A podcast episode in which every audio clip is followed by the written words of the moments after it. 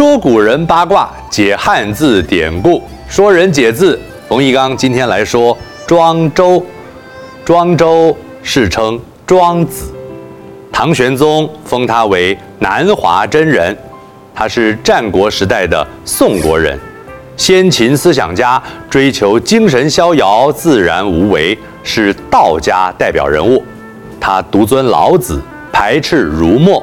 和老子并称老庄，庄子曾任七元吏，只是个小官。楚威王听闻庄子的名声，请庄子出任楚国宰相。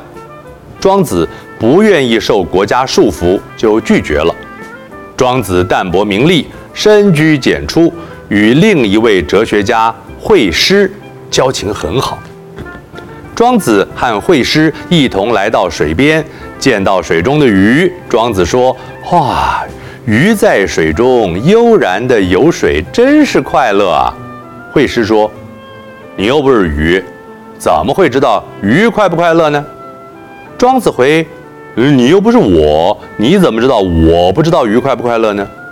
惠施又说：“我不是你，所以不知道你知道鱼的快乐，但你也不是鱼，你当然也就不知道鱼的快乐。”庄子说。让我们回到话题的开始，你是知道我知道鱼的快乐，才会问我怎么知道的？我是在濠梁上知道的。这场有名的辩论就是濠梁之辩。老师，这两个人中二病也太严重了吧？我倒认为一个用功的中二学生应该是不错的。庄子也留有作品传世，《庄子》这本著作又称作《南华真经》。集合了庄子和后人的篇章而成，是道家经典。书中善用寓言，内涵深刻奥妙。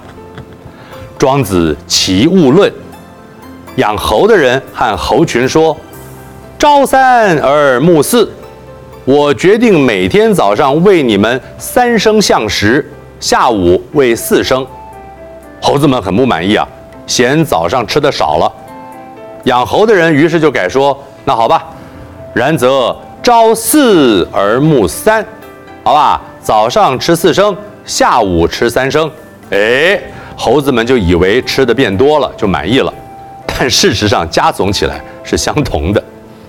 庄子认为，常人也会用似是而非的眼光来衡量事物。众人对事情的看法，其实就像朝三暮四、朝四暮三一样，随时可以变化，并没有准则。人们应该超脱表面的纷扰，回归自然。只有自然中才有恒长的道理。朝三暮四就比喻心意不定、反复无常。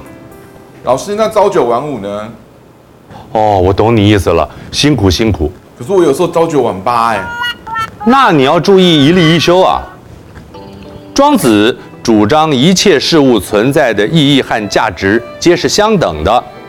毛强、酈姬都是人们公认的美女，但是鱼见到了它们，马上就潜入水底；鸟见了，立刻往高空飞去；麋鹿则飞奔而去，因为这些动物不辨美丑。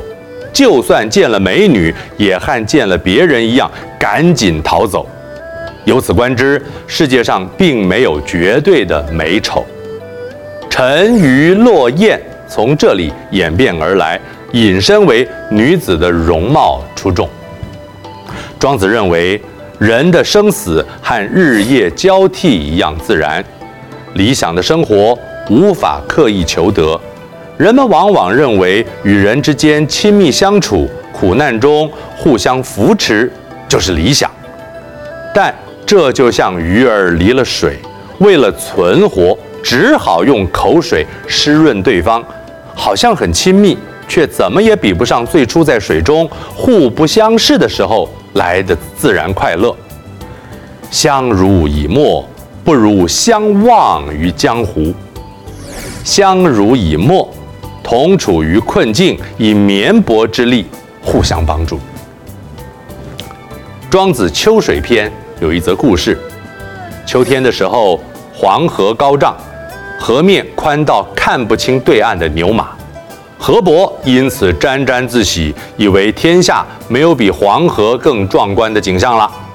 他顺流东下，来到了北海，向东望去，只见一片汪洋无际，远比黄河更加壮阔。此时，河伯才明白自己渺小，心中惭愧啊，因为惊奇而发出了惊叹。河伯望洋兴叹。有人没什么学问，却自以为聪明，无人能及。我就是如此。看到北海如此宽广，我才知道自己眼光狭小。如果不是来到这里，我一定会让人见笑啊！老师，那你知道河伯念什么戏吗？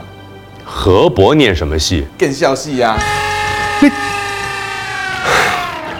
无常见笑于大方之家，一笑大方，被见多识广或精通此道的内行人讥笑。井底之蛙，比喻见识浅薄之人。